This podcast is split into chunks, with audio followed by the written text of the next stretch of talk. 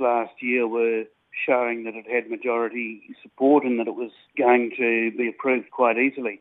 But um, that, I think, gave the Yes campaign a great deal of complacency. And the, the No campaign really organised itself rather well and filled the, the void, really, that the, the Yes people were leaving in public debate. And um, it's now looking very much like the, the Yes side is uh, just left it too late to, to change people's minds.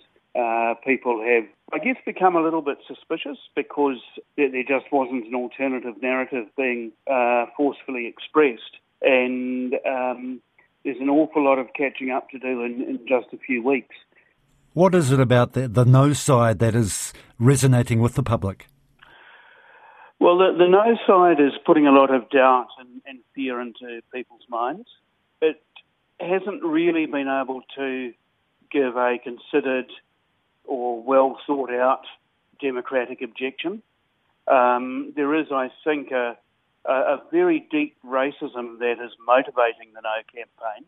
And that's not to say that every No voter is um, automatically voting from a racist perspective. The Prime Minister, Anthony Albanese, is staking a lot uh, on the referendum passing. So if it doesn't, does he have a, a plan B? No, and he's, he said that. There is no plan B. Uh, the, the, leader of the opposition, uh, who's one of the um, most vocal opponents of, of the voice, has a, a, plan B, which is to hold a referendum that will simply alter the constitution to recognise Indigenous people. Basically, um, to say something along the lines of, uh, "We acknowledge you were here first, but not um, extending that to anything of substance in the way that the voice of Parliament would.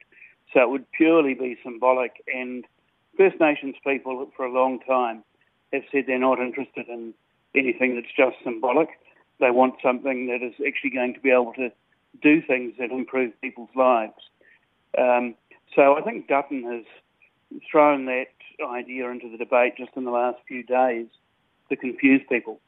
And um, I suspect that um, a lot of the no vote ultimately will come from people who are confused. Confused by the, the misinformation that the, the no campaign is really putting out quite forcefully, and that the yes people are only recently starting to counter.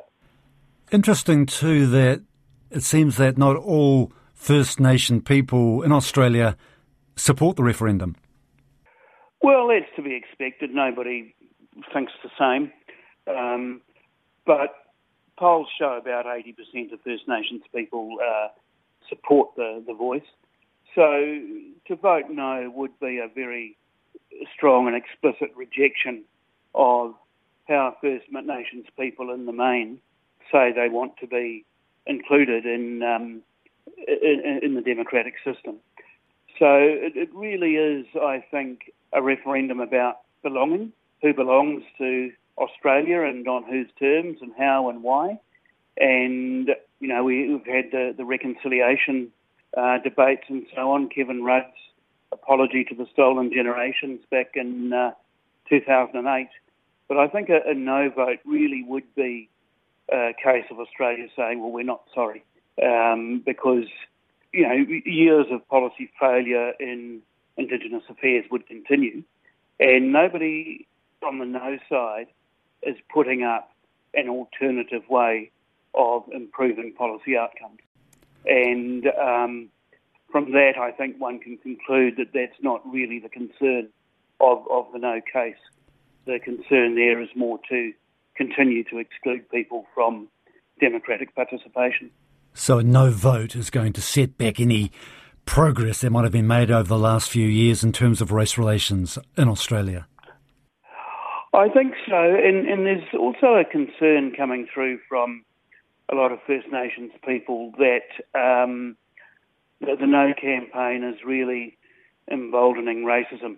We've had cases of, um, you know, some quite high, high profile First Nations people being hounded on social media and, and so on, um, and, quite violent uh, ways often. You know, we, have had one um, very high-profile journalist, for example, be the subject of death threats, and um, that kind of thing is, is happening more often, and um, it will, I think, embolden a, a degree of racial hostility. Dominic, outline for us how referendums actually work in Australia. Well, the Constitution of the Commonwealth of Australia was an act of the British Parliament which allowed the six colonies of Australia to federate into one nation in 1901. And the Constitution was written to um, be very difficult to change. So it can only be changed by referendum. And for a proposed change to be written into the Constitution, it needs to get majority support across Australia, but also majority support in at least four of the six states. So it's, it's a very difficult thing to do, and it's, it's deliberately difficult.